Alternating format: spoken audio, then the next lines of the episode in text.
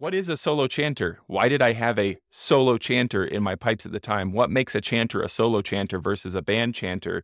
Because beyond practical use, I can get on a bagpipe supply website or a maker's website right now. Not all of them, but a lot of them will have listings that say solo chanter. What does that mean? Yeah, man. Yeah. All right. So we're doing band versus solo chanters. Here's a a, a, a fun little story.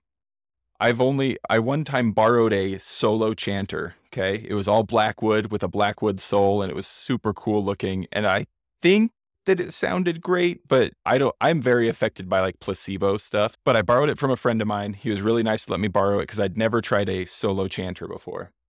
And I went and played a funeral with it, and my reed was having some troubles. I reached down, grabbed that beautiful black sole. Tell me no.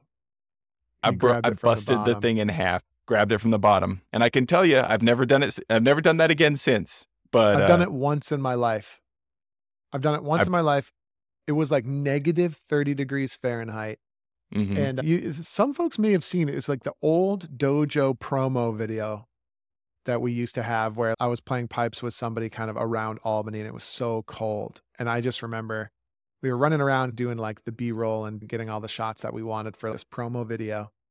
And it was so cold. And I didn't even really twist it. I just accidentally grabbed it from the bottom and just gave it a little torque. And then I, but I was in the midst of thinking to myself, oh, wait, I shouldn't do this. This is a Blackwood jet. And it Crack. just split. It just split right up the middle vertically. Yeah. Yep. I've done it once. And then, yep. yeah. The once is enough, isn't it? Yeah.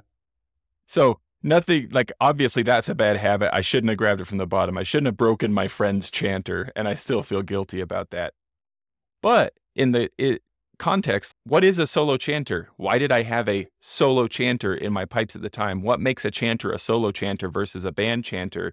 Because beyond practical use, I can get on a bagpipe supply website or a maker's website right now. Not all of them, but a lot of them will have listings that say solo chanter. What does that mean? Okay. Solo chanters and band chanters are not radically different from each other. As a matter of fact, I had an old Naill prototype band chanter that I used when I did all my heavy solo playing. Well, it is. It was just a band chanter that I decided to use for the solos. When you see a chanter on a website or at a store that's listed as a solo chanter, it's usually a chanter that is designed specifically with the soloist in mind. It'll typically have slightly smaller holes, and we can get into why that is momentarily, but it'll typically have slightly smaller holes. And then sometimes it'll be made out of blackwood instead of the polypenco material that other chanters are made out of. And so that tends to be what the solo chanter is used for. So the next question is do you need one? So, mm-hmm. uh, if you're a piper, do you need a solo chanter that's different from the chanter that you play in the band? Right. Okay? Yeah. And the answer is yes. Okay. So, if you're playing in a band, okay, the moment that you sign the dotted line and you sign your multi-million, your first multi-million dollar pipe band contract, we're all getting no, rich off of our pipe band habit, aren't we? right. no. So the so the moment you join a band is, in my mind, the moment you now committed to needing a second chanter, which, mm-hmm. by the way, if you have a second chanter, you probably definitely want a second set of drone reeds as well, so that one set of drone reeds could be generally calibrated to the strength of your band reed versus your solo reed, which might be ever so slightly different, which means they, they should be calibrated ever so slightly differently. So the moment you join a band, in my mind, you're committing to bringing another chanter into the mix and probably another set of drone reeds so that you can always be well calibrated. Now you can switch back and forth just by switching your drone reeds out and putting the new chanter in. You don't need a second set of pipes. People ask that a lot. You don't need a second set of pipes. When I played in SFU as a younger person, I also played solos quite a bit, and I just had my different chanter and my different drone reeds that I could swap in and out. This is me feeling, I immediately feel slightly self conscious as I realize that I have my two sets of pipes hanging in the background right here. Like, you don't need them. That was my excuse for getting the second set. Right. I need these. yeah, don't get me wrong. When I'm playing solos and playing in the band, I would have two sets. But also, I'm kind of a, you know, I'm kind of a a weirdo and I'm playing at a super high level. So there are some benefits, but but even so, I mean, arguably my solo level was better 10, 15 Well- years ago. And when I just had the chanter and the reeds anyway. So Yeah. Not to play into absolute like tired old tropes, but maybe we should have a like a warning at the beginning. Do not play this audio in front of your romantic partner because if you want to be able to tell Yeah. them that you need a second set of pipes, we might accidentally debunk that here. yeah, warning. or a third set or a fourth set. That's Right. kind of what happens. exactly. Honey, I need a fourth set of bagpipes. Yeah. Well, you don't play the first three sets. Well, you know, this one's If I had a fourth. So, and then when you're in the band, you'll have two different chanters. That's the main point we left off at. Yeah, that's right. There's a couple of reasons for that. A band chanter does often tend to be ever so slightly harder than what you would be optimal for your solo reed. So that tends to be true. But the other thing is that band chanter, I like to think of it as like property of the band. So if you go to band practice and they have to change the tape on the D and the F and whatever to get you to be in tune with everybody else, like that's them. That's going to be whatever pitch they decide. That's what you're going to go with. And that's the thing that's, you know, we want to keep it so that's always going to match what's going on in the band. And then meanwhile, your solo chanter is kind of whatever you want to do. Hmm. So you have two chanters. And by the way, I keep a third chanter going, which is my B flat chanter. It's just something I like to keep going. And it's great when I'm doing projects on the computer or when I want to play with another instrumentalist. I just kind of always have that B flat chanter that I know is going to be pretty close to B flat. It's going well. It's the chanter for me so Mhm. on and so forth, blah, blah, blah, et cetera, et cetera. So the main thing with the band and the solo chanter is not like the design of it for me. It's the fact that the band chanter is property of the band and the solo chanter is property of you, right? So if you're going to go play a funeral gig, you're playing your solo chanter. You're not playing the band chanter because you only play the band chanter when you are playing with the band and maybe a little bit of practice each day just to keep it going Mm. But that's the main thought process there. Now, from So- there, do you need a solo chanter that's $350 made of beautiful African blackwood? Okay, Again, and- hang on a sec. Hang on. Pause. Pause. Pause. If your romantic partner is in the room, put on headphones. Yeah. What is it? Do not open at work or something? Right. Yeah, exactly. Not safe for work here. Yeah. Yeah, not safe for work or not safe for marriage. Okay. But Yeah. uh, do you need a do you need a $350 African blackwood chanter for your solo playing? And the answer is no. People play African blackwood chanters because they do get an ever so slightly more mellow sound, I guess. And they have a certain je ne sais quoi, maybe a certain mellowness and softness to it, and so on and so forth. However, if you lined up 10 pipers, all perfectly equal in every respect, except for the fact that they were playing Blackwood Chanter versus Plastic. If you lined up all 10 and you did a blind ear test to see if you could tell, I highly doubt anyone could actually tell. Oh yeah, there there have been so many great like tests done with like Stradivarius versus modern violins, or with uh, you know cheap material flutes versus pure gold flutes, stuff like that. It doesn't seem to be a consistent marker of tonal Mm-mm. quality. The materials. It's like you should use whatever you can get a great sound out of. You know, the Blackwood chanters have another cool benefit is they do tend to be more comfortable on the hands.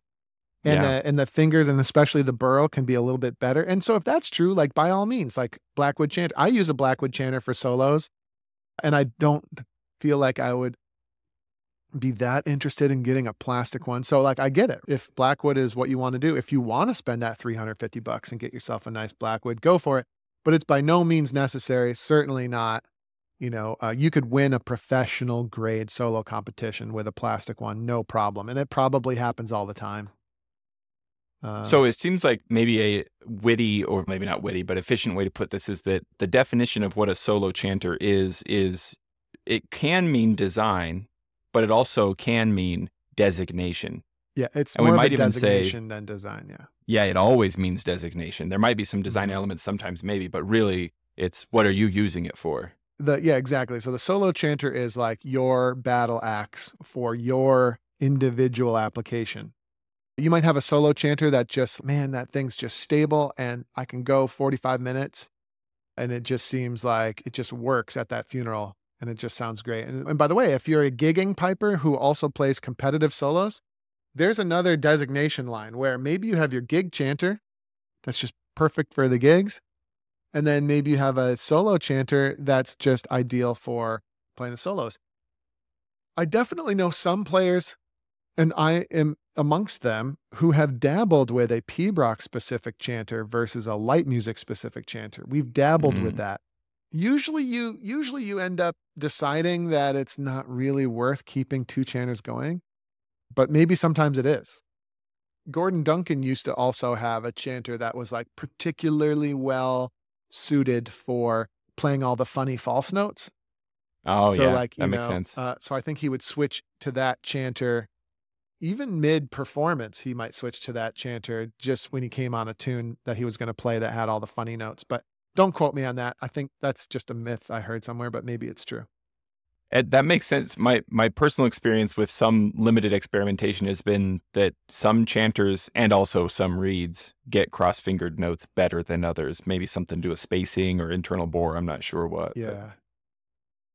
Then to, to be just to reiterate, I could have two Polypenco Warnock chanters like identical in all ways, but my willingness to have one be just for band stuff and I leave it for band stuff and then do all my other stuff with the other, that's what makes the other a solo chanter. Exactly right. So when you're trying to run a band, put yourself in the shoes of the pipe major or the person who tries to get that band tuned up. Nothing mm-hmm. would be worse than someone going home with the band chanter and making all sorts of changes at the soloist's discretion. Like I changed the tuning on the B and the C and the D, and maybe I raised the reed a little bit. Right. I felt like it was a little bit sharp on the high hand. So then that person always is coming back to band with a chanter that's totally different than it was last time they were there, right? That doesn't work. You can't do that. That's not being a team player. Yeah. And it might just be, it might not be that the person's not a t- team player. It might just be that they don't understand. But it is important to understand the band chanter. You need to be stable and always the same at each band practice without a lot of changes because that's going to be a big part of how the band's going to sound good. As soon as you join a band, you should be in understanding that you're going to need two chanters, one for band and then one for your own, at least one for your own solo playing. The more chanters you get going, though, like let's say you have two or three for your solo playing, the more you have going, the harder it's going to be to really, you'll end up being a jack of all chanters instead of a master mm. of one. So then, Andrew, why is there? So that's designation, and that's the most important part of this. But when it, let's, I'm curious about design. Why would it be that in some cases the design factors could be smaller holes for what you might call a solo chanter. Or maybe a better way to ask that question is why are band in, intended for band chanters, why do they have bigger holes? They seem to have sometimes have more of an oval shape too. Like why mm-hmm. what effect does that have and what would be the motivation? Yeah, it's a really good question. Uh, let's go with why do band chanters specifically designed for the bands, like the McCallum chanter of the old in the old days. I think they've changed it maybe recently. But in the old days, they used to have that like big oval holes on the McCallum. Yes, I, those are what I played in high school, and that's why it's, it's stuck in my mind. That yeah. took a whole finger to cover, you know. Yeah, exactly. So pros and cons, right? What would be the pro of a big oval size hole? Mythologically speaking, the bigger the hole is, the more volume projection you might get. I'm not sure that's actually true at all. It would require some hashtag science to maybe figure that out. But that's at least the myth, right? So nice big holes gives you nice uh, projection and volume from the chanter, right? That would be one. The other thing is that because bands, we talked about in another episode, bands embrace a more moisture centric model for setting it up. Those bottom hand notes tend to change a lot. And so they tend to get a little bit flatter over time. And so you can run into the situation where you need a bit more sharpness on the bottom hand. Mm. So those oval holes end up moving the holes a little bit higher, giving you that sort of flexibility that you need on those bottom hand notes. I think that's another reason that the holes tend to be bigger. That's definitely the reason holes tend to get carved out on a lot of yeah. band chanters is mm-hmm. because mm-hmm. the pitch has gone flat and it seems to be like they go flat and everything else is going good and it seems to be sort of a systemic issue where that those bottom hand notes are always flat so you'll end up drilling it out so I think yeah. McCallum, at least in that older model that I'm picturing in my mind, like they just preemptively sold the chanter already drilled out would be kind of mm-hmm. a way mm-hmm. of looking at. It. Okay, but those are the some of the upsides, but then the what are the downsides of holes that are really big? And the main downside, the bigger the hole is, the less clarity or like the harder it will be to get really amazing finger clarity. Like you just know right off the bat, a big low A hole makes the birl harder to do. And yes. it makes the birl harder to get to sound good. Fact. But all the other stuff is true too. The bigger it is, like the more perfectly your finger has to align with that hole in order to cover it. Like that has a negative impact on finger work clarity. So when you're playing in the solos, nice, tidy, small holes will increase your finger clarity overall. And then obviously, if you're solo competing, increased finger clarity is like, we're all hmm. for it. That's what we're looking and for. And we don't need you, and you wouldn't have as much volume, let's say, like the, mm-hmm. the big holes might have, if that's even true. But you don't need tons of volume as a soloist.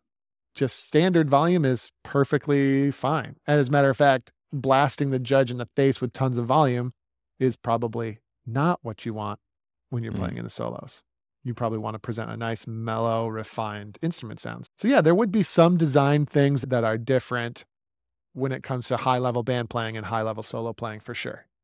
No doubt. So, take it back off mute. And the summary, the conclusion is everybody needs at least two sets of pipes and at least one $350 plus yeah. Blackwood solo chanter. That's right. And, and, you know, I think once that once you have that second set of pipes and that really expensive chanter, you're just going to be so much more fulfilled, right? Mm. As an individual, I just feel like you'll be able to contribute to family life and just be in a, such a more peaceful way. Um, You'll be more and, emotionally and available for sure. Definitely, it, the more sets of pipes you have, the more emotionally available you become. Yeah, mm-hmm. sensitive. Yeah, and um, it just it just makes you it puts you in the mood to do to help out around the house as well with like chores and stuff. It's yeah. just a well known scientifically documented fact. Yep, yep. Nice. That's how we do a service to our community right there. Hey everybody, Andrew Douglas here from the Piper's Dojo, and I just want to say thanks so much for listening to today's iteration of the podcast.